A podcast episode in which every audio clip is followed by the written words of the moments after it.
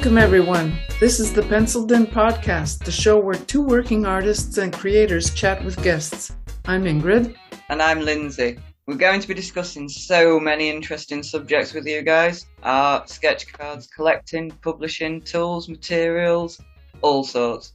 Perhaps we can finally understand why we all do this to ourselves. Hey, everyone. Welcome to the show. Today we're doing a foursome. We have uh, the MCCW podcast on the show. That would be the Marvel Card Collectors Worldwide with Ian Taylor and Norrin Radd.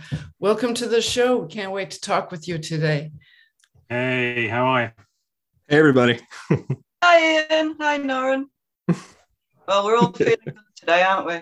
So, where I'd like to start is I think I'd like to start finding out when you started collecting cards and what first got you into that. Oh, go go for it, Norrin. Me? Um, okay. Um, oof. Okay, so I it was I was very young, and um, it was during the '90s craze of Marvel cards, so they were everywhere, and I was very quick to to find them. Um, I'd always been a fan of Marvel comic books and got into comic books and then cards almost immediately after. So there wasn't much of a bridge. And I loved, I love the idea of being able to, because I've always been very kind of like uh, creative and, you know, I, you know, my day job, you know, I, I teach screenwriting at university, I, I, I write, you know, all this other kind of stuff that I've done. Um, so I've always been in that frame of mind, and I love composition, art, design, and so forth. So these cards, when I found them, you know, they're so creative, they're so interesting. A lot of hearts were poured into them, and a lot of talent was poured into them. So it was really amazing to feel that connection to these things and categorize them and look at them, and you know, it, it felt really fun and exciting. Um, so very quickly, yeah, starting when I was a kid, and then it was around. Ooh, oh God, I don't remember the date, Ian it was like a couple years before we met basically. And ian is better at dates than i ever will. We're like a married couple in that sense. Um, i'm the goldfish. And so basically yeah um, i was in my mfa and i was like well these poetry people are driving me crazy.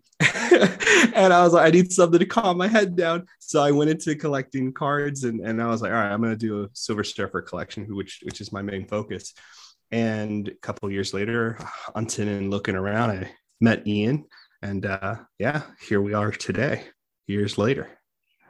How many Silver Surfer cards do you think you've got now? Ooh, good stuff. Um, I'm probably so Silver Surfer Master Collection means foreign sticker tattoos, pogs, all this stuff. So, and all the cards, every card he's ever been on. I'm probably only missing two or three in all the years Marvel cards have been out. Um, yeah, so I have it's a it's a big collection. I'm very I'm very fortunate to have it. Um, I have a lot of really beautiful pieces here. Oof, has to be over 500, 600. I mean, just looking at the key, Ingrid's like, oh my god, man. yeah, it's a little much. It's a little much. Yeah, it's a, uh, it's basically this stuff in here. Ian Ian outdoes me in every way, but oh. Yeah, I think so. Those three boxes right there. Yeah. Wow. I mean, it's kind of funny that um, when when I was when I was a kid in the eighties, like I was big into Ninja Turtles and stuff. But I remember I had some Marvel cards. I'm still big into Ninja Turtles. I'm obsessed. Yes. I have Marvel cards, and you know the '80s style of um, Marvel characters, Storm and and all that. I absolutely love. I only had three random ones. I don't know where they came from, but as a kid, I used to sit and look at them for ages, just looking at the artwork and the line work. Well, it was so funny because that's what happened to me. I I, I moved um, from Miami, Florida, where I was born and raised, local there, when I was like twenty something to North Carolina, and for the school I went to, and I brought some of my Marvel cards with me, and I only had like three or seven, you know, maybe like maybe like 15 tops that like over the years I had kept and I really cherished. And that's the same thing I would do. I would just be like, oh man, I just love the look. it was like a Ron Lim Silver Surfer. And I was like, Ron Lim is the best for Silver Surfer, you know, because it's the one I grew up on. But no, same thing happened to me. It was it was just this really fun kind of glimpse at these designs that were always very appealing to me. You're charmed by the collecting as well, and the fact oh, I can get more of these and add to this. And you know, the collecting is weird because on the surface, I, I've I think I've always been someone who collects things because I don't like a lot of clutter. I don't like a lot of things around me. I like the minimalistic type of thing. I just do, even in like artwork. I like the sketchy, I like the the lines, I like the the smaller things about the piece that make the story. Like that for me just takes me away. Um, so I didn't think I would get into it like this, but it was really the community and like my friends, and like it became so much fun and hanging out. And yeah, I just I'm not I'm very extroverted on the podcast, and in person when people meet me, they can they feel that way. But I'm also very much introverted in the sense that I need my quiet headspace time, and you know what I mean. I like to look at nature. I like to like doze off as much as possible, um, and wander. with you yeah so it's just it's just the way i am but it was really it's really the hobby which is why i've done you know so much with ian and stuff like that is because it's been it's nice to have friends you know honestly as corny as that sounds it, it, that's been really the nicest part. So ian how about you? How did you get started collecting? Well I was born at a very early age in Devon, and um, if you're if you're We're very born at an early age, I think. not benjamin button come on no, no, exactly, unless you're unless you're Brad Pitt. Um, I um, my first experience of cards wasn't anything to do with Marvel. In fact, I discovered Marvel some years later. My first cards I remember were I would have been about six or seven. Would have been Star Trek: The Motion Picture which were available in news agents over here. Um, and um, Star Trek, uh, Star Wars, the original movie um, cards, which I saw those cards long before I saw the movie, you know, relatively. Um, so, and I remember I had some Star Trek the motion picture cards. I didn't have all of them, um, but I used to watch the episodes of the 60s series on BBC Two on Tuesdays at six o'clock uh, Lindsey, you might might might have some uh, frame reference for that. I don't know. Um, and in the, in those days in the UK, there were literally like two channels for like you know, um, and then it came through and it became four. This is long before cable or digital or satellite or anything like that. Um, so I and I used to love and still do love Star Trek, and so I cherish those motion picture cards, and I, I don't think I have the full set and I don't have them anymore. It's actually I'd love to get back that set at some point.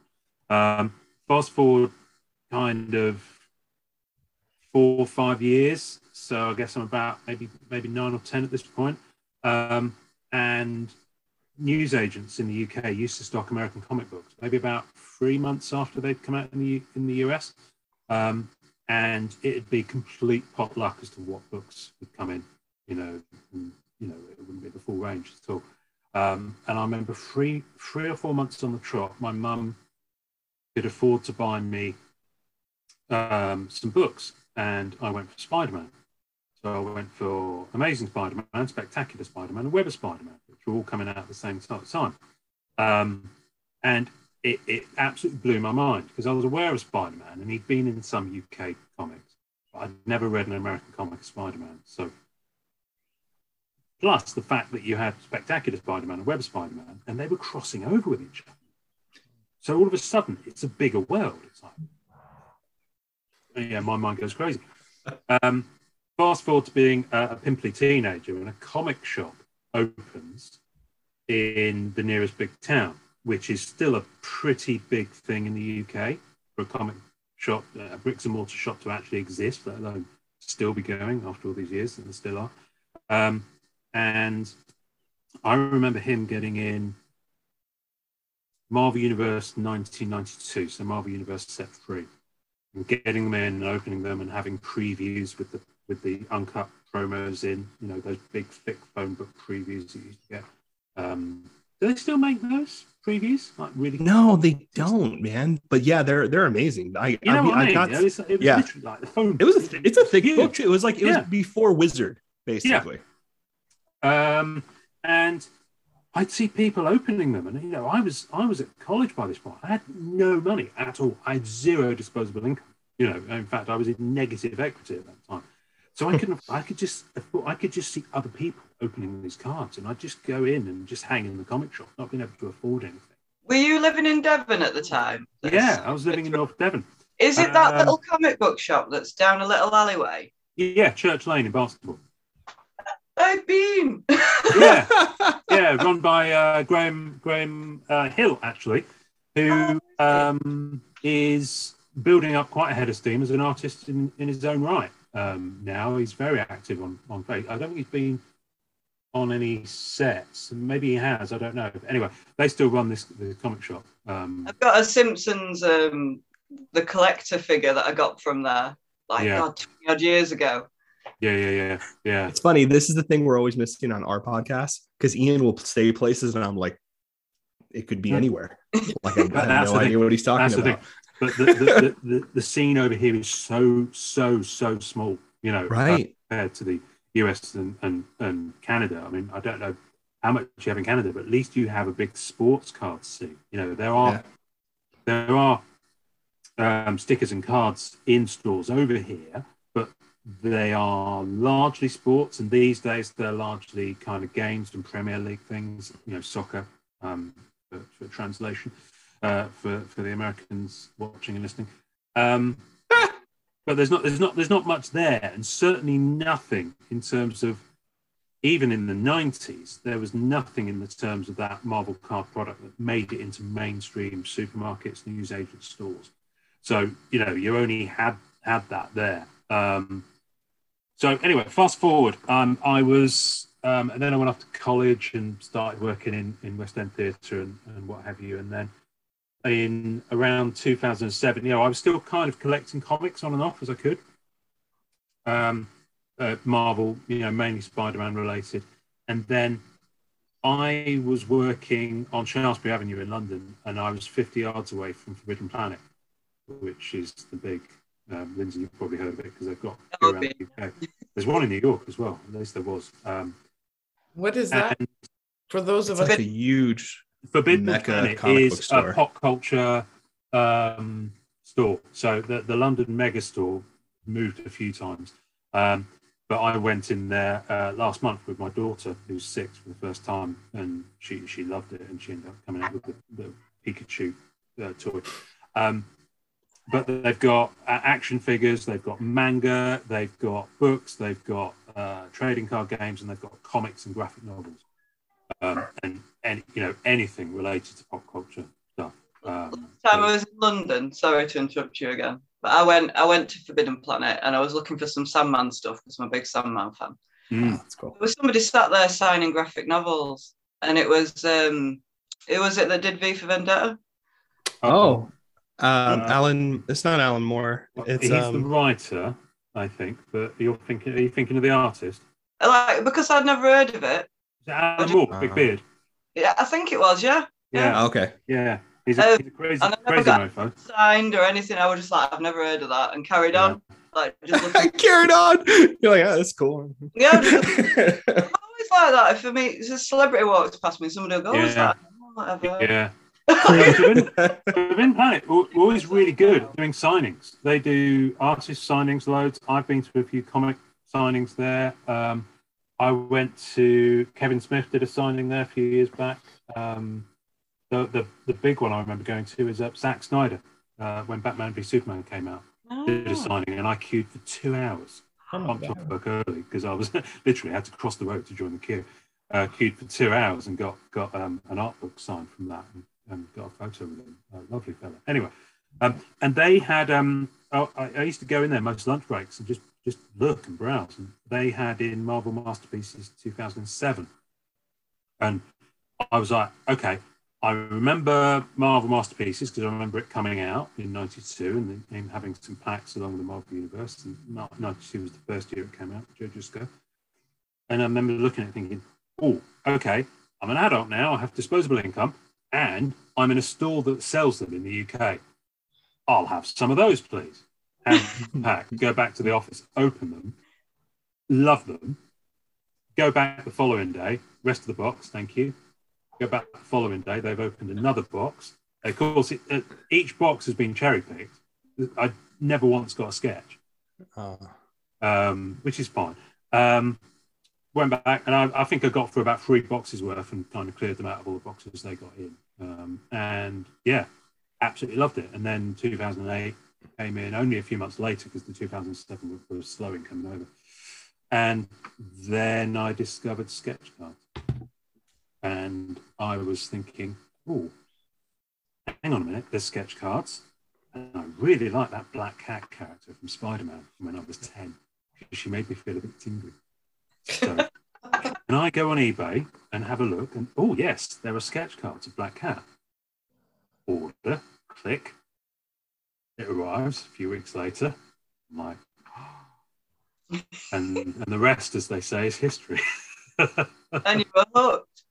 and I was hooked, yeah. And then I started kind of That's Yeah. a great Yeah. question to ask, actually. Like, Yeah. at, at what point did you realize I'm a big grown-up adult now and I can buy what I want? And what did you buy? So yours was all your, all your Marvels cards.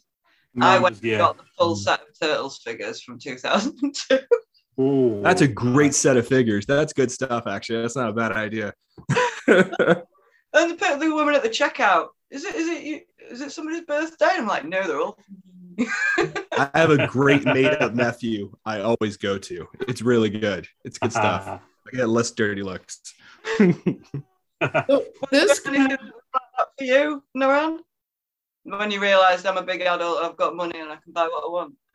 God, it's happened recently. So uh, I'm like, well, because I'm, I, you know, I teach at a university as a lecturer, so it's like really no pay and and horrible conditions over here, and you know, a lot of the workforce over here in the U.S., like around the world, has has been really in, dismantled and you know uh, uh, being abused uh, quite a bit. But for me, it was. um Gosh, just recently, I would I just kind of I, I, can't remember the card because it's been like for a long time I've had to always like buy stuff and then sell something to get something different and it's always been kind of like that that pa- that uh, relationship between my collection and it's only till recently where I was like you know what nope I feel good about this I got money off to the side now for this and now and now I'm just extremely picky when I spend money Mm. but I'm getting close I'm getting close to that moment where I'm like it's okay. I pay my own bills. I, I solve my own problems. Excuse me.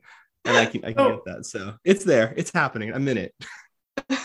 I'd like to quickly interject and ask you guys. So obviously, like you have your podcast, and you're both Marvel fans, um, and you're well, maybe not new to the sketch card thing, but it hasn't been 20 years or anything like that. So, what do you think of the sketch card uh, as an add-on to the trading cards that you guys have been collecting? Um, well, for me, it was the it was the first thing I collected of Black Cat. I, I, it for at least where are we now? Twenty. I can't believe I'm having to look at numbers. We're in 2022, so I'm 14 years in collecting Black Cat at this point, and it's Okay, only really in the last four years that I've started collecting outside of sketch cards, and now the majority of my Black Cat collection is non-sketch cards. Um, not that I've, I mean, I've trimmed a little bit, um, but um, it's just that I, I very much went, it wasn't Norrin that led me down this dark path, but it is a dark path. Um, as in, I now, I've just opened it actually. Um, I have a spreadsheet of every known card or sticker or um, trading card uh, game um, that has Black Cat on um, and it's a spreadsheet of some size now. it's um, Wow. so I where her first appearance was on a trading card. I know where her first appearance was on a sticker, um, and I've been tracking them down. And every day is a first day at school on this because Norrin will do something like he did this morning, and I open it and I'm like, mother, and it's something. No, from I was wondering if you had that or not. Yeah, well, I've got it unsealed, but uh, you know, I saw the seal. That was pretty yeah, cool. But that's the thing. So Yeah. no one has just sent me a- an image of a card I own, but it's still sealed in a promo cellophane thing, and it came with a specific thing. So of course I have to own it. So that you know that's where I am now. So in terms of sketch cards, um, they were they were always the, the main meal for me. Now they are very much the shavings of truffle on the top because I'm quite fussy about them. So what Um, do you do with your collection? Are you do, are you planning to to uh, like expose it, hang it on the wall, or are you keeping it in a book for just to bring out when you want to? Uh, well, well, neither. Um, to be honest with you, I don't, I don't display anything at the moment because I'm in a loft, and as you can see, there's quite a lot of natural light right above my my baldy shiny head here. Um, so if I put anything on the walls up here, a most of the walls are sloping, so I haven't got, actually got much wall space to hang on, and b it would just get you know knackered by the sun. Um, so, uh, but most of my stuff I keep in. Um, I've got these metal flight cases uh, now for my Black Cat collection. I've got one for my sketches and one for my non-sketches.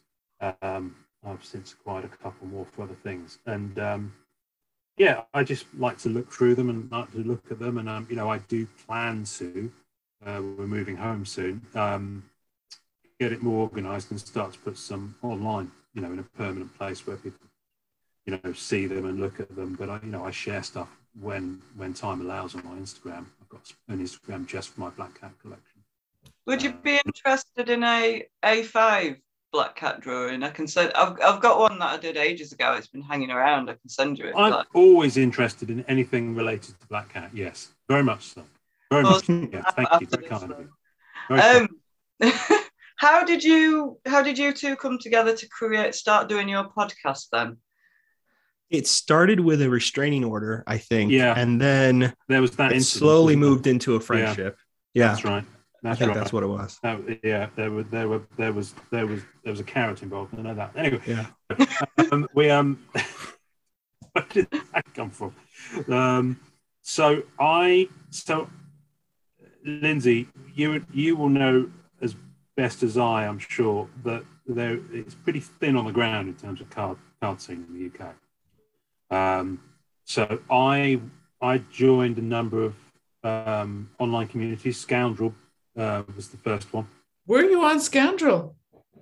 Uh, when or who? The two of you? Uh, I I was, yeah, I was Me too. back in 2008. I joined, and you know, I remember doing live openings on there for. I remember seeing your work for the first time, Ingrid, on Scoundrel. I remember. Yeah, I remember all that stuff. Yeah, yeah. Yeah. It's, it's awesome. So you remember all the the good times and the the weird times that happened. The weird times.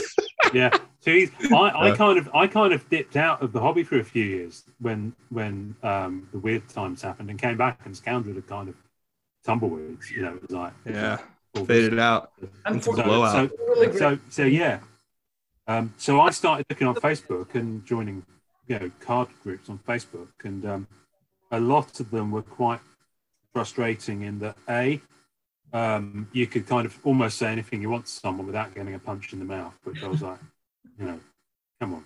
Uh, and b, um, a lot of them were only shipping lower 48 or continental US only, and I'm like. Okay, it's fine, but I'm in the UK. You know, on, it's, it's not just limited to the, to the US. And I, I get that some people might not want to, but to those people, I say, shut up. Um, so, because it's, it's, it's the postal system, it works perfectly well. So, um, so I set up my own group. I thought, screw this, I'm going to set up my own group where, um, um, you know, and I, I, I was kind of at the time I was into collecting retro video games, and there was some pretty pretty bonkers scene in terms of stuff that comes out. It's very limited. You get a lot of people after the same thing, and you know it, it can be quite. Um, um, it, it can turn into a dumpster fire very quickly without certain rules and things like that. Oh, oh, we have someone running across the background. Oh no, they've gone again. Never That's mind. Um, I, thought, I thought we had a pitch invasion. Um, and so I set up my own group and I carried over some of these rules. So I, I wanted to make it so that first first thing is anyone who joins the group who wants to buy and sell or trade has to be willing to do so worldwide. And you know, it's like fair enough. You know, you know that's, that's kind of what I wanted. Secondly, you know, I wanted everything out in the open. Like so, you know, if you want to sell, if you want to sell on the group, everything stays on comments. You can actually see things, and you move to private messaging when you've done the deal. You know, to swap your details and things like that. It just keeps things a lot fairer, especially with with a lot more limited cards out there these days and stuff like that. Um, and yeah, um, it was a, a fairly slow start, and then I started another group because I'm crazy like that for Marvel masterpieces. And when Marvel Masterpieces Collectors went live, one of the artists who'd been on um, uh, Masterpiece 95, Dave DeVries, joined on day one, instantly invited people that he was friends with, like Joe Jusko, Julie Bell, Boris, Greg Hildebrandt, Nelson from 95.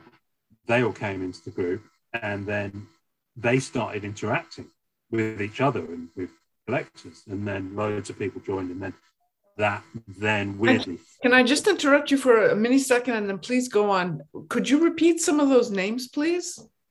Yeah. Uh, well, not um, Julie Bell. You didn't say Julie Bell and and uh, Boris Vallejo. Boris yeah. Vallejo. I mean, no. Yeah, I mean, he does, Boris doesn't really use his Facebook profile, so he's in the group, but he, he's never he's never posted in the group. I used to uh, collect Star Starlog magazine way back in the day, and he, he yeah, yeah.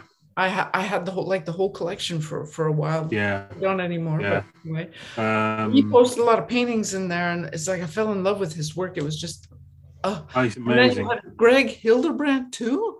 Greg Hildebrandt, yeah, he again he doesn't he doesn't he's posted maybe half a dozen times. Uh, Simone Bianchi uh, joined. Um, he's he's been really good. He's done some exclusive video content for the group. So Um, Ingrid, she's, It was fun in itself.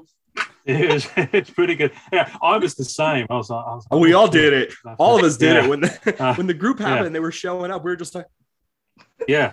Um, and, and, and, then, and then Norrin had joined, and and Norrin and I really got on, and um, Norrin immediately got the fact that you know if you limit yourself to just the US, you're closing doors for yourself because especially with the modern Marvel masterpieces sets, they're limited sets, and you know there are collectors in New Zealand, there are collectors in Europe, there are collectors in South America, and you know there are artists in all those territories as well. And if you just say you're only going to deal with people in the US, then you close yourself off from um, one of one pieces from limited numbered pieces that there may be only 10 of.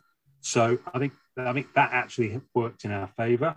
And then Norrin came on as a co-admin on the groups. And then I said, want to start a podcast? Because I've been wanting to start one for years before we even started the groups. And, and then it kind of felt like the right moment. And then we're almost three years in. That's going to be three years. Three years, congratulations. Yeah. But I have to say, the biggest congratulations is the fact that you actually got to interact with Greg Hildebrandt. Oh my God. And the Boris is, I'm speechless. That's so, well it was it was it was really amazing um so basically what happened too when i came on is that i did some design work for the group stuff posters things like that for people to enjoy and to All the logos. all the logos fun you- stuff you know Yeah. and we did all that stuff and i think the thing that ian and i also clicked on not only the worldwide thing because god i have so many friends now in new zealand australia the uk like it's so idiotic to think that only one country would have especially with collectibles right? Collectibles are is that unique thing where it's so infused in the community aspect of having it be worldwide because all these pieces do get distributed right? People move people go Mm. places you know. Um but the second part of all this was that ian and i was like okay we have the artists in here right? Not only are we starting this podcast but we're kind of in this great opportunity uh, position where we can kind of record something and track the history of this because it's strange because marvel cards very much because it's artist based right? And this goes back to sketch cards which is just something we're going to start doing now. But with art based stuff you do have these artists that have these careers and they move and they and they either go into fantasy or comic book art, sci-fi art, uh, novels, covers of novels, or illustrations, you know, whatever they may be. And we're like, well, where are they now? What are they doing? What was it like painting this Wolverine card that everyone like gushes over now? You know what I mean? Like, what were your thought process? And and I'm very art focused, and so is Ian, and we very much love everything about that discussion. So we were like, okay, we're just going to get them on the podcast. So between Ian and I, we've been getting everybody to eventually come on, like Greg Hildebrandt, like Julie, like Boris. and it was insane. And, and they're all so pleasant and so lovely on top of that. Um, even the original uh, creative director bob Budiansky, uh, ken, Be- ken benoff right? There's been people who were in the marvel like around like saying hey let's make marvel into trading cards. And we've gotten a chance to speak with them and record that history. And that's kind of it, it became in a strange way it's always been fun work but in a strange way it's become kind of important work because every hobby needs to have that kind of recorded history that oral history. This let me please let me just interject. This is oh like so please. fundamentally I, i'm i'm so on board with that point of view of keeping a recorded history of things. It's kind of like you know family stories family recipes family yeah. this family that whatever it may be um, cars you know uh, unknown motorcycles. Why i said that i have no idea. All these little things that you know i think it's fabulous that that's a reason why you're doing that. Please continue. I mean but that's what your books are doing right? The art of sketch cards like the the the the way you were interviewing people and the way you were bringing those discussions out you know i know collectors talking about the collections is one thing but you know those collectors are historians at the same time at least at the level that you know you were getting those interviews from and and a lot of people you know in, uh, depending on every collection and then also having the artists and having that kind of relationship i mean if I don't know. There it's, were no collectors. There would not be a hobby. I have to say that. You know, yeah, the yeah. companies are important. The artists are important. All of that. But if there was no one to collect these things, be it cards, sketch cards, uh, uh, figurines, uh, what have you, if there were no collectors, it wouldn't exist. So the collectors really are important. It's interesting because in some way we're seeing kind of that happening in society now, where it's because of collectors we're getting certain movies we're getting certain mm. budgets on films on characters coming to the big screen you know and and boris and julie were kind of on the forefront of saying oh what do these characters look like in real life by using bodybuilders right? Taking it from the comic imagery down to the reality of what it would look like through the physique to have these superhuman greek mythology kind of looking uh, characters. And so much of the world right now good and bad is run by nostalgia and a group of people who are very protective over their hobby right? Or their their collections or, or their memories and their attachments. Um but you know i i, I don't know. It's it's it, it really it really was one of those things where ian and i got along. We spoke really well with each other and we were just having a lot of fun.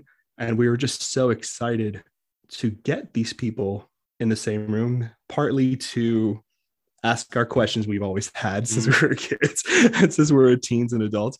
And and also to allow other people to have their questions. So a lot of times we open it up to the group and let people feel like they're part of it because they are at the end of the day. Yeah. And also oh yeah we sweated. It was bad. It was embarrassing. Yeah. i had to take off my shirt and drench it because it was just filled with sweat. It was just so much. It was, it was really crazy. And, and Julie Julie Bell kind of fainted off camera at that point. She did. Well, it was it was some vomiting at first. I, I let's not talk about it. It was let's not go there. Let's not go there. I don't wasn't our finest hour. No, we had to strange. strange that, direct, that director's well, guys' opinion. Um, like I've I've been doing a few cons recently, and I'm really hoping to get kids interested in sketch cards again. So I was going to look into getting some blanks made you know, so they could draw on them and then maybe a Facebook group so they could show them off and whatever. I'm just wondering what, as collectors, what would be your main selling points for collecting sketch cards? I mean, uh, sketch cards are, I mean, they're the reason. everyone's unique. Yeah. They're the reason. I mean, they're yeah. the reason, in my opinion, and it is not the opinion at all, but in my opinion, you don't get better than a sketch card when you collect work from artists in any anything. Like movie cards it's the autographs right? It's the fact that that actor held that card signed it and then you found it and you've always been a fan. It's that connection of like wow I'm, i was in the same room as them. And some people can't travel through disabilities or money or or class or any that kind of situation where they're not able to have those things available to them. So there is this beautiful reaching out across the, the cosmos type of thing for it to work. But I think with Marvel cards, it is such an art based hobby that when you get a sketch card by like when I got my pack pool sketch card of Ron Lim drawing Surfer, my first Silver Surfer I've ever seen when I collected comic books was Ron Lim. He defined what Surfer looked like to me. I was born in 85. So that was the first. My dad bought me a comic book, and it was modern at the time. And you know, then I saw John Buscema, Joe Sinnott, and Jack Kirby, of course, later on. But you know, Ron Lim was my first surfer. You know that the, the shiny little flares on his back, the way he drew them. I you know I immediately understood surfer with that imagery. So when I would fi- finally got a chance to own a sketch card that he drew of surfer, right, and I met him eventually just a couple of years ago, which was really amazing. So nice you don't get better. Like in my opinion, you don't get better. I don't know how it gets better. Like I rather would I, if I could, if I could build up my sketch card collection of Silver Surfer, I would. It's just so impossible to find these sketch cards because they are so beloved. Mm. Can I can I just interject there? Sorry. The weird. No, no, no, no. This is before uh, we forget and move on. Ron Lim has just completed a private commission set of sketches for collectors of the group on MCCW cardstock. Yeah. Bring that full circle. Yeah. It's crazy. Yeah. Uh, uh, like our buddy Drew. Drew, our buddy Drew. Yeah. yeah, he hit me up about it because it was it was shortly he he's a huge fan. He has like the original art, comic book art. I'm I'm I'm trying to get there. Um, but yeah, Drew is really close to him, and and you know, Drew was really, really nice, and I mean, it's it's amazing that that's happening. That we're having these artists now, like Ian said, draw on, you know, for the group members, which has been really really lovely to happen. That's really incredible. What? How do you think that your podcast hasn't has uh, impacted your group? And uh, did the group come before? The, I can't remember. I think you mentioned it. Whether the group came before the podcast. Group I think did, eh? came first. Yeah, group came first um, I would say the way I think of it now is I've always said to people that the podcast is for you. It's something that you know we'll talk about what you want to talk about, but people are generally quite shy. So we've we've, we've amazingly not had we didn't have much in that first year um, in terms of kind of suggestions and things. So we just kind of got on with it. But what's what started happening now? It's been around longer. Is that we will do things like um, uh, I'll post the topic because I know there's a talking point and I'll ask people to feed into it and then we'll talk about it on the podcast. Or every we don't do it too often because we don't kind of rely on it for content but maybe about every six months or so we'll do a, a q&a thing where we'll just say right anyone got any hobby questions? And they're actually for me in the last year or so they've been some of the most um, um, exciting and engaging ones for us to get into because some of the questions you get are brilliant. You know, it's asking all sorts of stuff from, you know, in terms of product that's coming out from Upper Deck to sketch cards to, you know, questions. Uh, really, I can't think of anything off the top of my head. Even like um, collectors coming onto the podcast that people were interested in. podcast. Yeah. yeah. Mm. That was really cool. Um, that really worked out. Yeah. Well, well this, this ties back in. Um, I was going to say the oral history thing came. I, I uh, Empire magazine um, in the UK. They did a thing on their website and in the magazine a few years ago called "An Oral History of the West Wing," and it, the, the the phrase just struck. And I don't think it was original. I don't think they created it, but they did a thing whereby they they interviewed everyone involved in the West Wing about the beginning of it, about you know about the whole history of it. It was a several part thing, and they've done it for Lord of the Rings. They've done it for a number of things. I think they've done it for Star Wars as well. Anyway, and it just it just struck me. So not own that's not just about the artist that we've been speaking to, but we've been having quite a lot of collectors come on. Um, so um, hopefully we're interviewing someone tomorrow. I'm really excited to talk to. But we've had we've had some people who just collect in some really interesting ways. Um, we had one guy, bless him, a guy called Bob, uh, Bobby, who collects cards that are serial numbered out of 69. So if it's a hundred, if it's uh, if it, if there's Lindsay's gone. There we go. Um, but it has that it has that response from people. It's just such a fun thing. You know, they're people finding really fun ways to collect. There's a guy who we haven't had on yet, who I think is kind of unfortunately seems to he came into the hobby, burned really bright, and he kind of seems to have bounced a bit because um, you know life happens. Um, who was just collecting beards, characters with beards. He actually changed his Facebook name to Beard Sketches for a while, and I yeah. just I just find that the different routes people take to collecting to be so fascinating, and that's the kind of thing we're trying to bring onto the podcast as well. I love that collector. That's nice. yeah, it's just such yeah. a nice idea. And you know, Ingrid, when you're doing your first uh, volume of the Art of Sketch Cards, available from all good bookstores. Actually, I'm probably lying because I don't think it is, but it should be. Um, here it is. Um, uh, you know, we, we got wind of the fact that you were doing it, and you, you came on, and we, you know, because yeah. I'll be doing the last uh, one this summer, the very last volume. Yeah, wow. that's the thing. And we didn't get you on. For, we didn't get you on for volume two for reasons. I think we just didn't happen. But you know, come on and talk about volume three.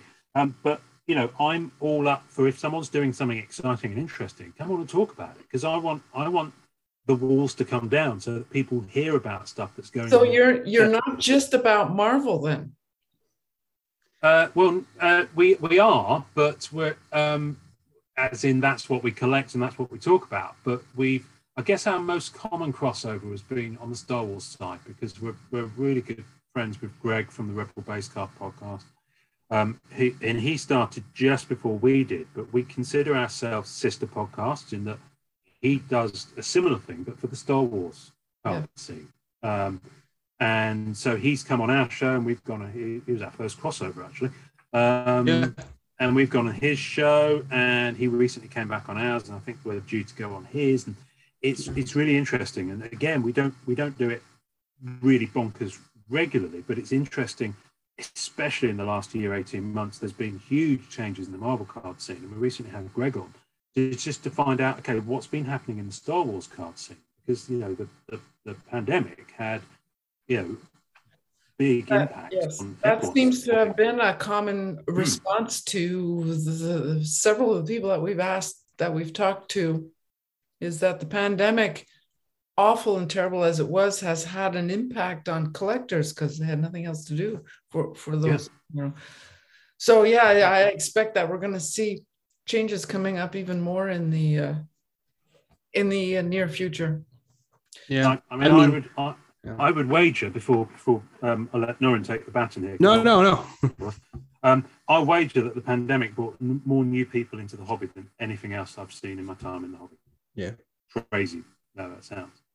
No, it was, it's it was intense. Well, and and the thing that we were talking to Greg about, which was funny, was that um we got hit by a huge wave in Marvel, like two or three waves where like things got really popular, a little dip, and then things got even more popular and dip, and then things went through the roof, and now there's a dip.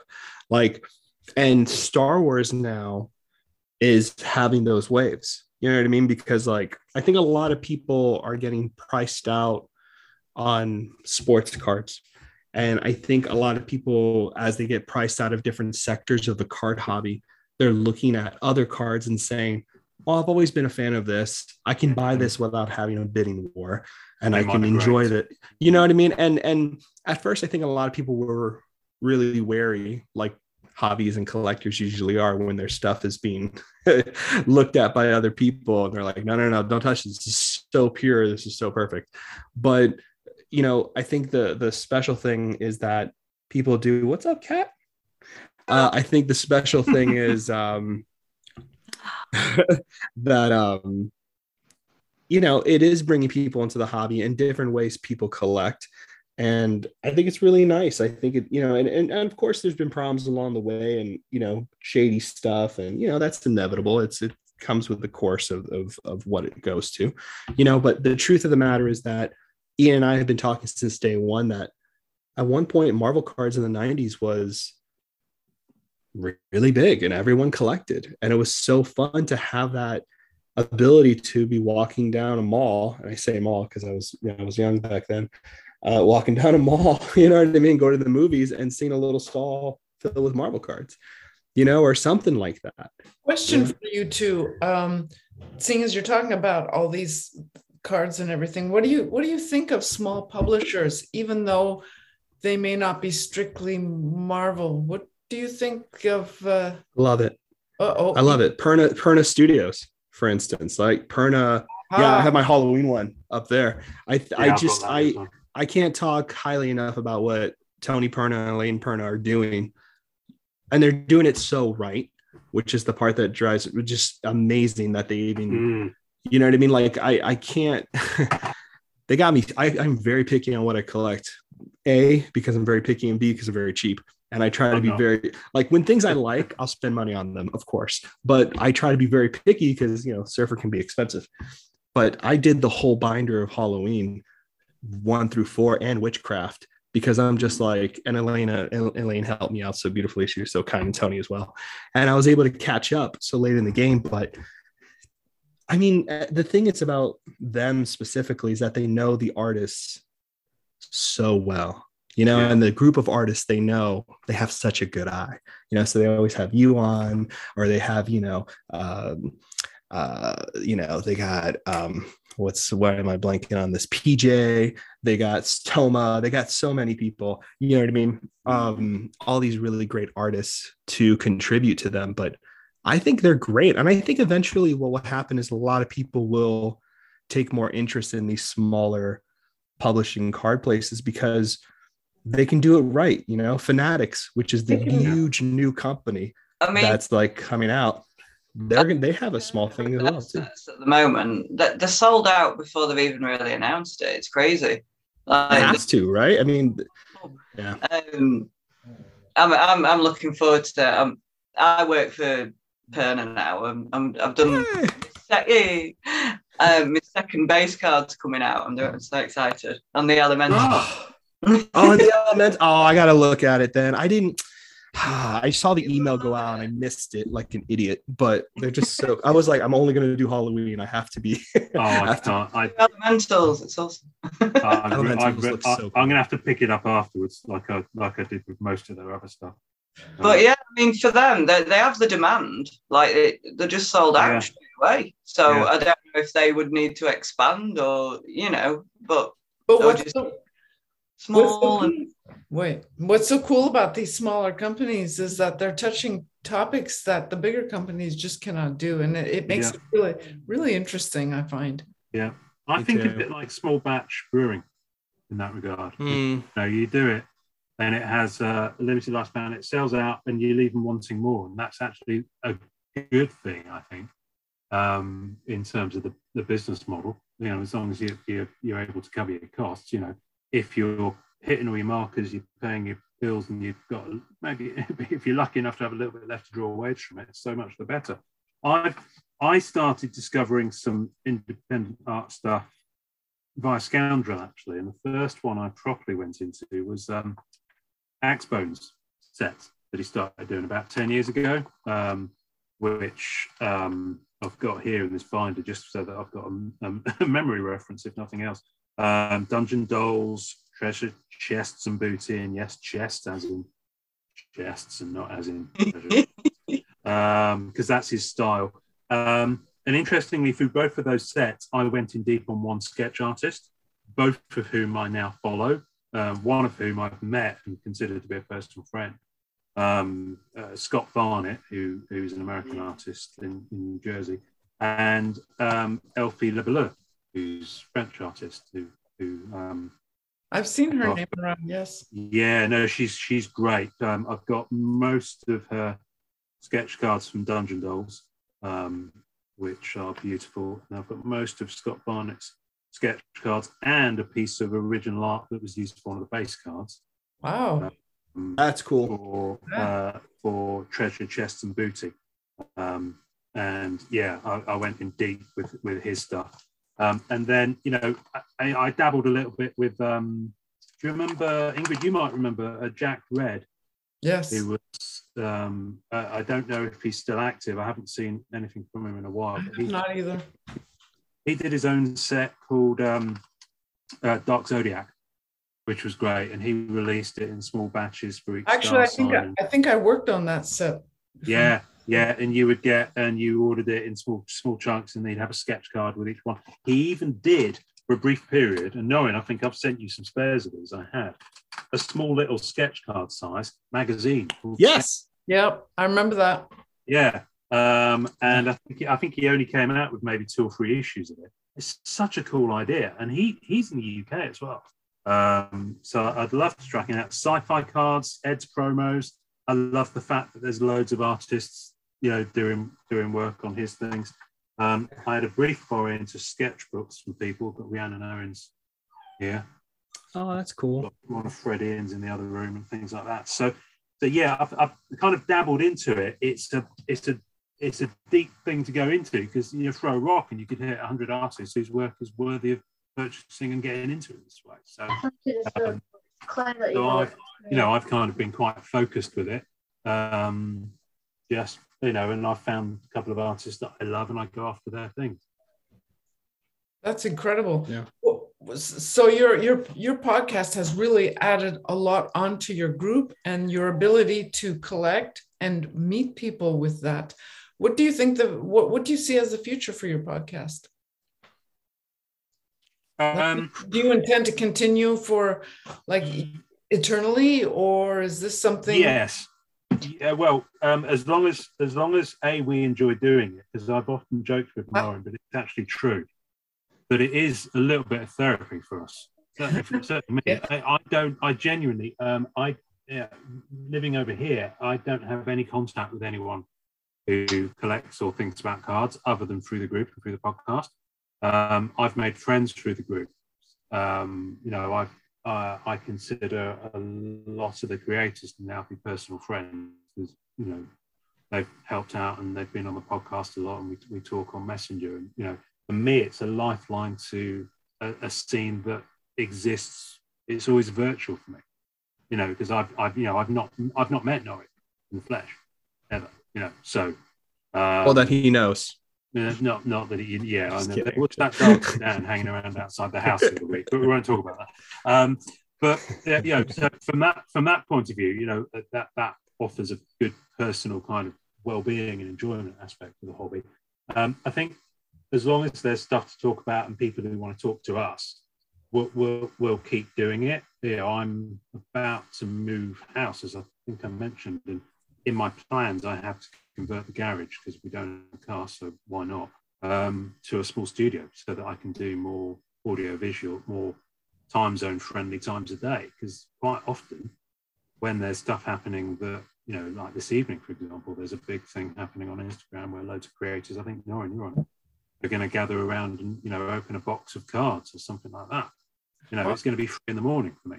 That happens your logo's on it, so I assumed you'd. What is going on with that, by the way? People keep throwing my logo on things like they want. Yeah, no, it's, it's, it's Joshua. You'll have to have to have a, have a word. Joshua, I should never have given him that logo. He throws it on everything now. He's like, he'll come got, on. He's got it tattooed to his left butt cheek. I'm going to summon him. I'm going to, I'm going to make sure yeah. he's on there. Yeah, you realise that just by mentioning him, you have summoned him, and he will appear death onto this very podcast right now.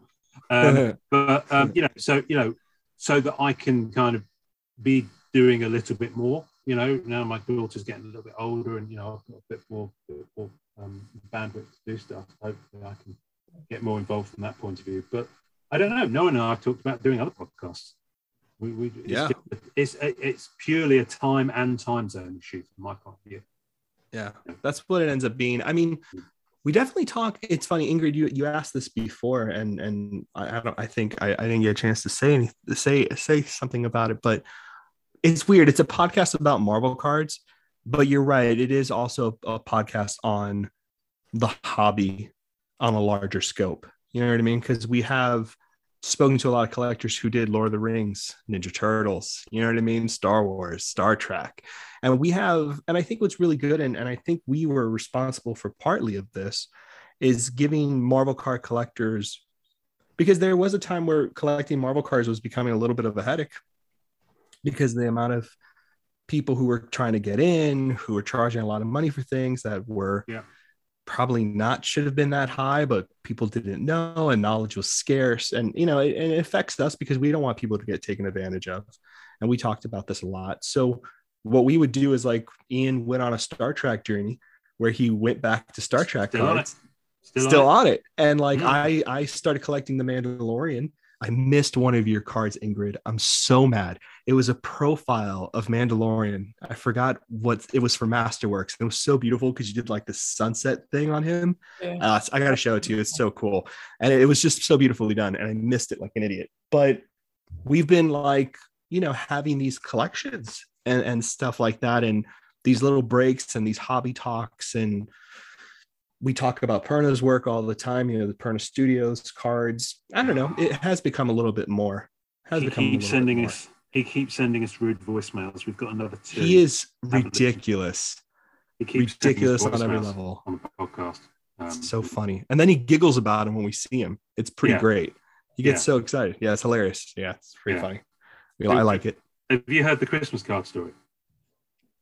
No. He sent us Christmas cards. Sent us Christmas cards and wonderful Christmas cards. With little, uh, mine, I don't, can't remember what yours had on mine. I had little, loads of little woodland creatures in a little scene, and yeah, there was. Mine was close to that. And yours was close to that. And then in January, he was he was hitting me up on Messenger going, "Oh, can you send me? A, I want to make sure we don't give you the same card again next year. Can you send me a picture of it?" And of course, I didn't spot anything wrong. No one did. It's No. the same to Yeah. you, and you you immediately had the alarm bells going off. I didn't. So in the end, I found this card, um, and I took a photo of it and sent it to Tony. And I had even then I didn't see that he had drawn penises on two of the animals. He And- hit it. He hit it. daughter- He hit genitalia it. everywhere. My, The forced creature scene was no longer and we'd sweet. had it on display like over a month, and she hadn't noticed either. No one noticed. Our Christmas photos were filled with them. People were disturbed in the. oh, No, just kidding. No, it was great though. It was pretty funny, but it definitely took this woodland creature, sweet innocent thing. I looked at the card and I could hear the chicka chicka wow wow just like singing over it as I looked at the card. And Perna. also, Oh wow. Forgot he did that. That's he right. sent you one as well of Silver yeah, Surfer. chromed out. Okay, for those who Oh, are yours was chromed. I Mine's actually, chromed. wanted, I actually wanted to start a collection of artists drawing that. But like you know, like really quickly, like you when you were at school in a textbook before anybody saw you. Yes. I Yeah. want a collection of those with the signatures underneath because I bet they'd all look so different. It'd be oh. like, Oh, for those who fun. can't for those who are listening to the podcast and not watching Oh. the video i cannot tell you exactly what uh, what ian just showed us oh, I you will. can imagine and I will. very nice hats on and everything and all Yeah. that stuff so, It's a character called Todd the Tiny Penis, and uh, Tony Perna draws Todd in cosplay as different Marvel characters and sends them to people in the post unsolicited. So, uh, Unsolicited, which Well, is the best unsolicited, part. I might add. Um, this is my this is my new intake of, of Black Cat cards Oh, that I've got to sort through and put into my spreadsheet and file. Stack. And, and this is my new intake of sketch cards of Black Cat, including this rather nice AP. oh that's Beautiful. beautiful wow That I didn't get commissioned, someone else did, but um, he then. Oh, is that the one you've been wanting? No, uh, n- That's stunning, though. I forgot which It one you is were telling me about last time. It's beautiful. I, you know what? I honestly can't remember. Um, yeah, we were So talking about something we wanted uh, for a while. You've gotten in you've gotten back into star trek what, Yeah, are thinking, what are you thinking of the new shows lately Well, I haven't seen Strange New Worlds yet. Oh Um, it's very good well i think it's no, good. I want to. I want to because um, I've. You might see me wrinkle up my nose when you ask me that question, and that's because Discovery. I, I have issues with Discovery. Um, Discovery started really well. Season one, I thought it was terrific. It was wonderful because it's set just before Kirk's um, era, um, and Strange New Worlds has kind of spun off from that because spoilers, but it's four years old, so forget it. Um, at the end of Discovery season one, the uh, Discovery meets up with the Enterprise, but it's under the command of Captain Pike at that point. So it's the first crew of the Enterprise. And so Star Trek Strange New World, this new one, has carried on with Captain Pike and crew, who were a big part of season two of Discovery. Season three of Discovery, however, for me, completely found every shark in the book and jumped it. Um, and I've, I've bailed on it because I have, I, I, I applaud to some degree the earnestness with which they're embracing diversity um, in the storylines and casting in Star Trek Discovery. But I think they've gone a little bit too far. It's become a little bit too much. It just feels like woke. Trek, woke it, it feels like woke Trek to me now. Um, and the, the issue I've had with Star Trek is that it never had to try that hard to, to be diverse, to, to embrace diversity. It was just just kind of taken as read in that world. Diversity was part of the DNA of that world. Yeah. And so I and I don't know if that's reactive to uh, the political situation in the US. I don't know if that's uh, a, a, particular decision that's been taken on behalf of the creators and the cast. I don't know. Um, I just found it a little bit too much, so I've, I've, kind of bailed on it. But Star Trek Discovery season one and some elements of two, I absolutely love. Card, I'm carrying on with because I love Patrick Stewart, but I'm I'm struggling with season two. Really, I, I actually really like. Um, yeah, I, I, I, I tell you what I'm finding difficult is that Patrick Stewart is still incredible to watch, and he's still better on Picard now than most people on their finest day, but he is clearly declining as he's with his advancing years, and you can see it, and that I'm having trouble with because I, I, don't. I, actually, if I may say, I, I totally appreciate your point of view on that. I find yes, it's very obvious he's de- he's declining and all of that. But at the same time, we're all going down that road. Why not? Oh, of course. Yeah, I guess so. I guess so. Um, you know, I mean, yeah. That, otherwise, yeah. Yeah, I don't see the point of trying to put us in the closet the minute we it's start. Not. No, no, no, no, no. I mean, I mean, that's not the sole reason I'm having trouble with it. I think, I think the pacing and some of the storyline decisions of series two are just a bit. Oh. It could have. I, I always find it. I always find it a bit frustrating, and Norrin and I have talked about this with other shows, Book of Boba Fett, to name one, when you do a seven or eight episode season and you could have told the story in four. Uh, I haven't seen the problem with yeah. yeah, Book of Boba Fett. The conversation, and this has happened with um, Obi Wan, which I won't say anything because that's really, really. I just I watched the anything. second episode last night. All I'll say is that I'm really on board with it. Sorry, I'm i really, I and and this is so these conversations are so hard because like I've done this stuff for a long time and I and I really look at you know the the book of Boba Fett the issue I had with that show was that the direction wasn't right. You know, the story was interesting, characters are interesting, but the direction and certain repeating things just wasn't right for this show. Like they're just things that weren't right there and you know like i'm just i'm finishing up uh, deep space nine now finally so we're in the final oh. season of ds9 for star trek and we kind of stopped because we heard what happened to Jadzia Dax and you know how the creator of the show was hassling that young woman that actress and so we had stopped watching because we heard all the disgusting things that were happening there you know standard hollywood stuff. Um and but we came back to ds9 because we always heard like the later half of the season was so well written and so beautifully done. And and the new lady they brought on was an amazing actress in her own right. So we ended up getting back into it but you know, Star Trek has this, like Ian was saying before, you just understood that in the future, there weren't the issues we have now. Like that's what I loved, loved about Next Generation was that when you'd watch the show, you just understood innately. It's like, oh, all the stupid stuff we're dealing with now, they see as primitive. And that's what was so ingenious because you would have those mm. conversations. It's not like they weren't there or they were, you know, uh, not acknowledged. It's that if they did come up, they were like, that's so primitive. Why would you think that way? And it was so beautiful. What did you think of Voyager? Yeah. What did you think of Voyager? I haven't started Voyager. I know Voyager, and we watched a couple episodes, and um, I haven't started yet, but I'm, I'm actually really excited. We're almost yeah, done. with I won't say anything. Um, oh, I'm um, excited. I won't say anything. I have it's like 20 years since I watched it. I can't. I can't. I can't remember. I met Tim Russ, who plays Tuvok. The very few conventions we have over here. He came over. came over a couple of years ago, and I got a photo with him. That's cool. Um, and he was he was kind of curmudgeonly, um, but cuddly. And um, but no, but for me, I went back into the um, uh, just to t- touch back on cards. I I started back uh, just over ten years ago on some Star Trek movie sets from Rittenhouse. Hmm. They brought out these um, Star Trek uh, the complete movies, and then movies in motion was the second one. I think they did a few others as well and they had autographs, on-card autographs, as Rittenhouse do so brilliantly, you know, um, from all of the original Star Trek movies. So not the J.J. Abrams Kelvin verse or whatever it's called, but you know, Star Trek one through six generations, First Contacts, Insurrection, and Nemesis. So you know, the ten, the ten OG. Um, so all of those, and um, it's brilliant because you've got on-card autos from Ricardo Montalban, who's passed away now. You've got on-card autos from obviously Nimoy, uh, all the original cast. I don't think I think James Doohan had passed at the time I started doing those, and so DeForest Kelley, but all the other original cast who are in the movies are on there.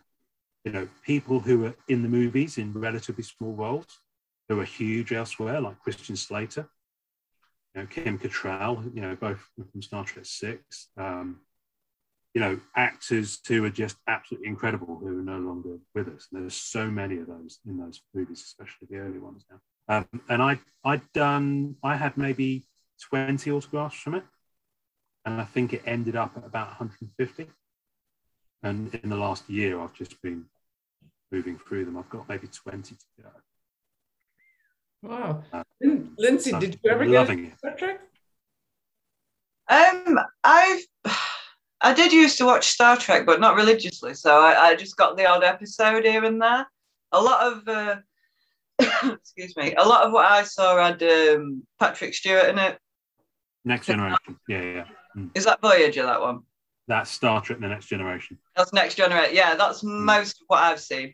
And I used to watch some of the old ones for some comedy value, you know, with the old Kirk and the eyeliner and the overacting. you know, I used to enjoy those, but that's as far as I got with Star Trek, to be honest. A couple of movies, maybe.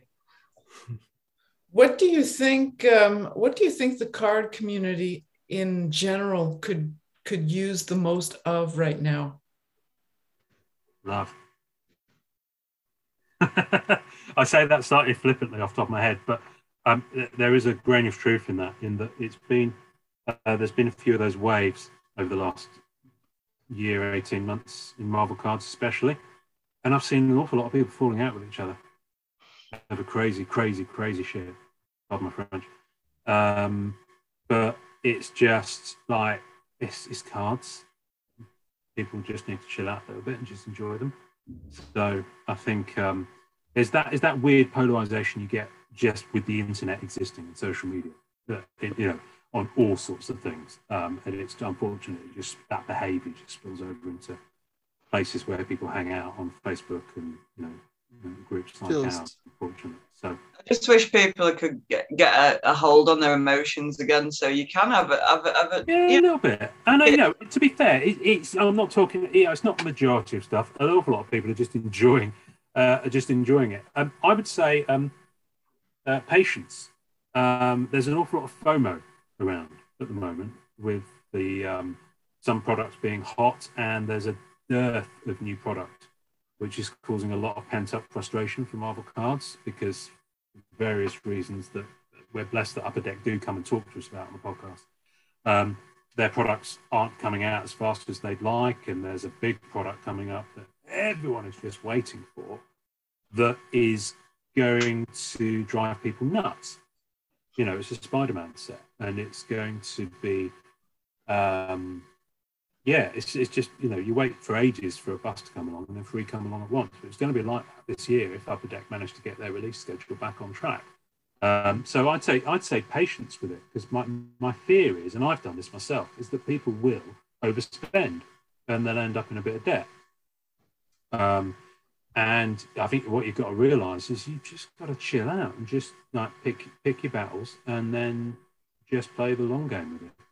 Um, because it's collecting, but people put themselves in a little bit of a tight spot financially collecting some of the stuff at the moment. You know, I've seen it happen to, you know, I can think of six people off the top of my head who've had to bow out of the hobby over the last year for one reason or another because they've been overspending because of that FOMO. So you know, it, it is real. So I think you know, I think patience with it and just collecting what you can afford. It's easy to say, but not easy to do. Well, like you said earlier, with with the lockdown coming along and people starting to collect a lot more, um, I read a lot of stories on Facebook. People getting in actual fist fights over the sets and stuff, you know, you so they can flip them and sell them on. And it, it was. All, I don't know what what your shelves are looking like now for um, collectible cards in the US. Are they still all bare, or is it calming down a little bit? I think what's what happened in the U.S. You know, from my vantage point, because that's the only one I have. Um, I think people, I think people were very frantic, and I think people, like Ian so beautifully put it, the FOMO. I think there were multiple reasons why people were collecting. A lot of the times pre-pandemic, people were collecting because they had in the past, or they're looking for something that they can keep their mind at ease on and get into.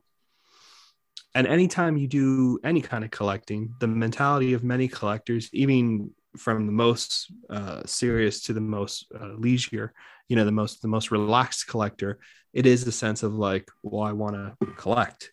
You know, anytime you make a decision, it's like, oh, I want to own this piece that's desirable you have built up conflict already, right? I mean, that's like perfect antidote for a story. It's like there's conflict there because you're gonna have you're gonna have to overhit an obstacle at one point. Uh, because people are not going to want to let things go, or you know, it's going to be expensive, or you're going to have to compromise certain things. And I think when new people came in, you had that plus other motives. A lot of people wanted to build up the hobby. A lot of people wanted to become an influencer. A lot of people wanted to open up businesses. A lot of people want to, um, you know, monopolize or or even you know multiply their own worth their investment through multiple genres you know and a lot of people also came into the hobby thinking i'll just pick up the biggest stuff nobody will know and i bounce and what they found out was that you can't find it because it's already it's with people who really love it. And i think that was a big difference for a lot of people coming from like sports cards. It's not that they don't love their cards at all like that has nothing to do i'm not taking that away from them whatsoever. But i think the idea for marvel card collectors and collectors of any kind of artwork, you know, and IPs like Turtles, Ghostbusters, Twilight Zone, Star Trek, Star Wars, you know what I mean? Lord of the Rings, all these really great brands is that when we look at a card, we're not just like, oh, look, it's out of five. Cool. Right. Oh, it's of a player who has these stats. Cool. It's more like, this is like a piece of my identity.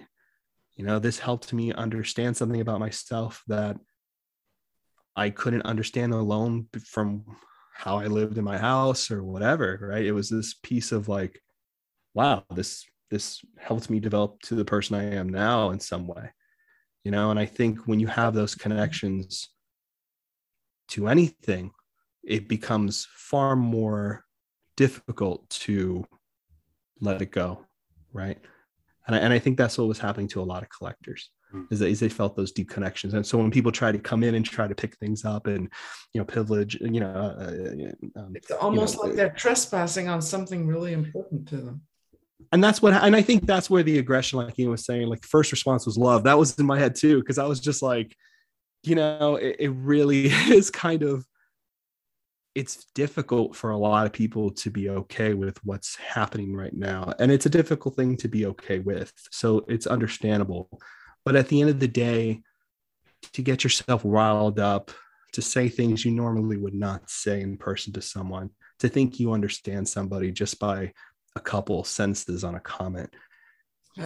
Yeah.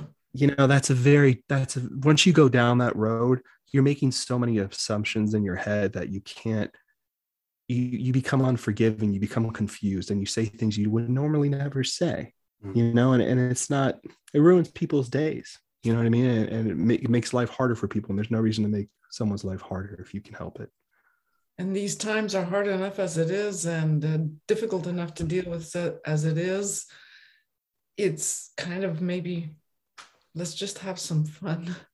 Yeah, yeah. and i think we're getting back to that. I, I think there's some positive fun. Yeah fun. Right. Let's make this fun. Yeah. I think we're getting back to that. I think we're moving there. i, I think we are. I don't know. I, I hope so turn the news off sometimes now. It's just I can't take I can't deal with it anymore. But I know that Lindsey and I have discussed it when we because we're we're rel- we're pretty new actually as a podcast, and not like you guys. You guys have been there for three years now, which, by the way, bravo, bravo, uh, well done. You know, super well done. Yeah. But Lindsey and I, we talked in the beginning that if ever it is not fun, we will not do it because Yeah. there's just too many things that no. I really hope that you guys can continue on and uh, be good examples for us over here. We're like we were saying before, we're kind of like uh, I don't know mirror images. Your podcast and our podcast. You've got a UK connection and a US connection. Lindsey and I have a UK connection, a Canadian connection. So it's and we're you know two girls, two guys. It's kind of cool, you know. Brady bunch I of love it. the, the punk. um, do you have anything that you'd like to say about either the hobby, collecting, podcasting, or Marvel that we have not touched on that you feel you would like to share with anybody listening or watching? Good grief. Um, well, while I think about that, the first thing I will say is that I would love you guys to come onto our podcast soon and we can ask you loads of questions to find out more about you because I'm dying to find out more about you, Lindsey, because I didn't know you existed until Liquid started this thing. So, um, so let's let's let's let's do that definitely because um, I think it'd be great for folks to. Um, I think it helps if everyone kind of cross promotes each other and builds each other up. You know, it's just it's always a good thing to do. Um, Definitely. I mean, I'm so interested to come and, and check out your group. I mean, I, unfortunately, I've never worked done any work for Upper Deck yet. Um, my career kind of went in a different way, but uh, yeah, it sounds like a great group of people as well. So I'd love to join the group and have a, you know have a socialize and everything. well, It'll be fun. can- It'll be fun. can- People would love to see those cat it. images, man. I'd love to see the illustrations on there. That'd be awesome. That'd be so cool. Marvel dogs as well. You can have a look at them. Yes. Big book and That Marvel, it's gone to the dogs, isn't it? Let's Uh, to the dogs.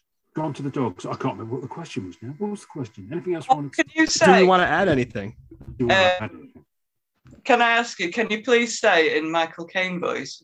You're only supposed to blow the bloody doors off. Don't throw bloody spears at me. Sorry, no, that wasn't the quote, was it? Uh, Supposed to blow the bloody doors off. you're only supposed to blow the bloody doors off. That's good, man. It's good. And It's I've been drinking. Like all the way through, I'm thinking you sound a bit like Michael Caine. Lindsey, Lindsey, did you watch that series that had Michael Caine in it? It was like a he, he plays completely bananas, uh, murder, terrible person. I can't remember the name of the series. I watched it last year. He is so good in it.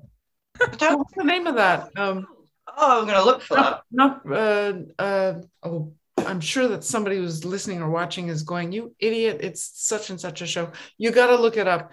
I watched it on uh, Netflix last year. It's really watchable. It's a little takes a Oh, cool. so to get into, but Michael Caine is really delicious to watch. He's just dripping character and stuff, and oh yeah, it's very good. It's really really good. Cool. Uh, but I Looking don't it know, up I can't remember the name of it, but just I'm sure that it's in his IMBD or something. You can find No one's researching it as as. I'm just checking. No, no one is my research. People watch your podcast. Is it on YouTube? Is it on Spotify? Is it? Uh, we're audio. Uh, we're primarily audio. Uh, we did we did start doing because Norrin Norrin's kind of background and and and, and forte is more sort of video. Um, we did do uh, video uh, quite a lot during lockdown, but it, it just you know as time basically we kind of just you know went back to our core audio because I think doing both was just not uh, sustainable. Um, so it's primarily audio. Um, we do have a YouTube channel though, but uh, you can basically find us just by googling at the MCC Pod. Okay. MCC Pod. Yeah, At, Google that and you'll find us everywhere: Facebook, Twitter, the Twitter. The Twitter. Your um, experience in video, Norrin, um, is there anything that's like dead simple and free that people can use to edit videos that you know of around at the moment? So if you buy a Mac computer, it usually has something called iMovie. So you can kind of go there. Um, there's a lot of editing features on the phone. So a lot of people who do Instagram videos will edit on their phone and they can add clips in there fairly easy. Um, there are some apps, free though? programs. Huh? What apps? Because I've been what apps? Because there's a plethora of apps, and I've got loads on my phone, and I haven't got a clue how to work any of them. And half of them seem to sort of go to paid stuff when you want to do something decent. So Yeah, so it's really it's it's really difficult. So I have I have the Adobe Suite because you know I do I do Photoshop stuff, I do artwork, um, and and other stuff like that. And so I've always and I've, I'm an editor by by by trade and, and by occupation. But do you for, have that on your phone um, when you do it on your phone, so basically you can go Adobe CC and you can get like twenty dollars a month, and you can do it for free on your phone. Um, it's not That's Lightroom, not that's for photos. That's twenty dollars a month. well in the sense that you can like actually like do what you want on the phone because when you need a computer to do video editing it has to have certain capabilities. Otherwise the computer sounds like it like me running up a hill. It's just like just dying. Um so it can be pretty pretty bad. Well and the issue too is that ian and i do such long format pieces like you guys do with podcasts. I mean, podcasts are long format. They're like over an hour or two Mhm. hours depending. So when you do that in a video it takes forever to render that to upload it. And then we also have edits because Ian has, you know, problems staying on script. and no. I'm just kidding. I do too. I have a potty mouth too. So we have to be really careful with each other and be like, okay, we got to edit this cuss word out like 20 times, um, And, and I which like always playing- happens. And I like playing. So on the audio side of things, I use um, Audacity, which is Yeah. free on Windows. I don't know um, if it, It's on. You can get it on MacBook too, and I, Yeah. I have been using it. Yeah, so I I- use that for audio, and I'm, I've kind of been learning how to do it. I mean, Norrin does the, the main mix because I'm useless at the, the adding the music and stuff. But then I, I'll always listen through to it on Audacity, add, bleep out any curse words, um, simply so that we can go in the clean category in, in iTunes. Um, and um, uh, I'll often like add on little things after the credits or put in little sound effect things. Or there was one episode, I think it was that Christmas one. I put a log fire underneath this for part of the episode. The whole thing. You're- Most of it. away. I'm Because the I just ed- love that audio soundscape idea. I'm I'm the one who's learning to do the video editing, which I when we started this podcast, I know that much about video editing. So I started with iMovie and now I'm learning LumaFusion and I'm wanting to um, I've been wanting to put little funny things like, you know, they have in the movies. That would be too much time. I just don't have the time for that. But but like you were just saying there, maybe reminded me. It was like, oh, I'd, I'd love to put little weird things at the very end, at the very end of the credits, and nobody ever watches. You know, Yeah, yeah, yeah. I'm always doing that. I'm always doing that. Well, no one did one by mistake the other week because I think when you send the over the audio track, sometimes you've used a, a bass or whatever it is from a previous thing. And Yeah, sometimes it gets lost in there. Yeah, which had unintentional 10 minute gap after the end of the credits. And then it just ended up with you saying something as a quote. And everyone was like, why was there a 10 minute gap? And I was like, was there anything at the end of that? Because I suddenly, I suddenly fast forwarded and heard it because I missed it. And Yeah. I- yeah, I think Secret track on an album, why not? it is. It is. It's It's just a like deep one cut, those man. tracks. We're, we're, Uh, we will hold a contest. I'm gonna be like, what happened after that 10 minute gap on episode blank blank blank? We Yeah. have. I'm helping us with content. That's what I'm Yeah. thinking. Yeah. Okay. I love it. Yeah. I'm going to drop loads of swear words in Ingrid, so you have to spend ages editing them all. oh, please. Oh, and on the on the on the images side of things, because I'm I'm largely re- re- resigned to the phone because um, just as kids, um, and I don't have a a a Mac as well. I've got a PC, um, and generally speaking, Macs are better for images. So on the iPhone, there's an app called uh, that Greg uh, uh, from Rebel Base Card recommended. It used to be called Over, but So they've been the app was called Greg then, sorry. uh, yeah, no, no, no. The app, uh, search Greg in the App Store and you'll get his podcast. that would be great if you could do That that. would be good. Um, but um, no, there's an app called. It used to be called Over. I think it's now called Studio. That's it. It's it, because it's been acquired by GoDaddy, and I do all the imagery for, for the podcast in there, and it's got all the basic stuff. You can do templates, and then you can just add layers and you know front and back and fade and all that sort of stuff, and it's it's really good. Um, the Black Cat one you just did looked really good. I Yeah. just saw that. yeah and it's just it's just fun you can just futz around with it and just you know create something and just just have fun with it and you know each year we've and we've we've blatantly stolen this idea from greg um he every year he changes his um, um artwork that he does on his visual tiles for instagram to reflect a different color series of the Star Wars trading cards because they came out in I think the first set was blue, then it was red, then it was green, and Yeah. that was on year three of his podcast. He was on green, for example. That's right.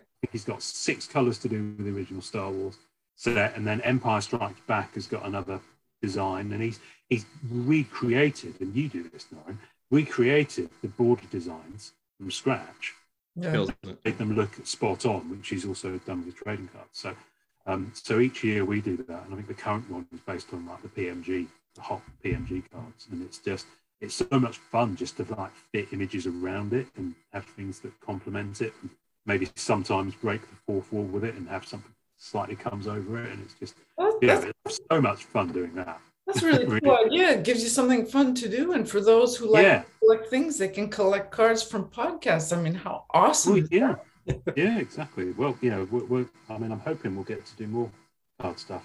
Um, that? yeah, Okay. we just have to do any giveaways or anything like that? You've mentioned it, some something about cards a little bit, but do you have sketch card artists doing anything for you, or give out promos or anything? like Um, We've had No. we've had a lot of nice things happen for we us. We have had some giveaways, haven't we? Yeah, we did. Um, Yeah.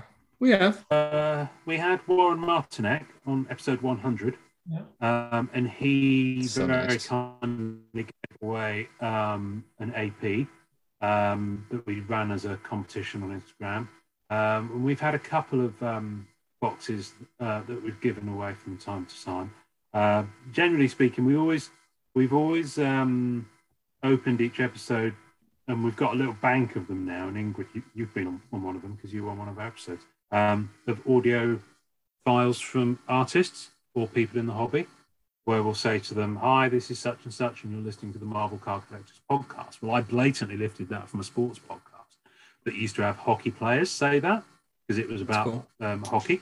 Um, so I, before we even put our first episode out, I messaged handful of artists, and so the very first words you'll hear on any on our first episode of um, Marvel Card Collectors podcast is Julie Bell, because her intro was on episode one Wow. and then we what we try and do is we try and um, make sure that we um, talk about their work on the sh- on the episode. Certainly, if it's the first time they've been on, if they're a sketch artist, obviously someone like Julie or, or Boris, people people know their stuff. They don't need us pimping their work.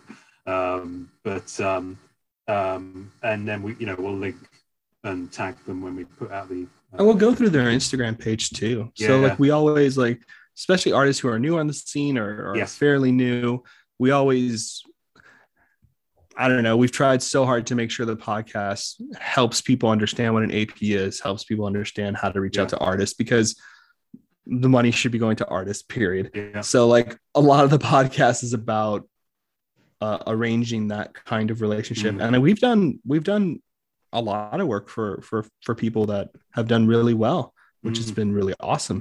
You know what I mean? and It's we've had you know we've had we've had some artists come on the show who um you know a lot of them i would you know i've made friends you know mike munch yeah, they're really lovely people. um did this black cat for me Oh, how nice. and it's on our trading card stock which was created and printed and issued by Jalen Warner Nice. who's been on the show a number of times as well so you know you know when i say friends of the podcast they they literally are that you know it's not Yeah. just a Mickey phrase, you know, friend of the show, and they are friends of ours. So, um, George Vega, who came on, George Vega, so nice. did, did, did off his own back. Yeah, I have, I have mine here. The sketch card that he chose to do on stock. So nice. It's you know, it's it's lovely. So you know, I'm yeah, we're blessed. You know, We're going to have to slowly um, close this one off. Uh, unfortunately, because it could be so much fun to talk for hours m- more with you guys. You're you're super interesting to talk with. Um, we'd love to have you on again at one point, if you'll if you'll accept the invitation. Um, so, any last any last, any last words from you, Lindsey, before we? Uh, Excuse me. No, I think we've covered everything. I've just been having a great laugh today.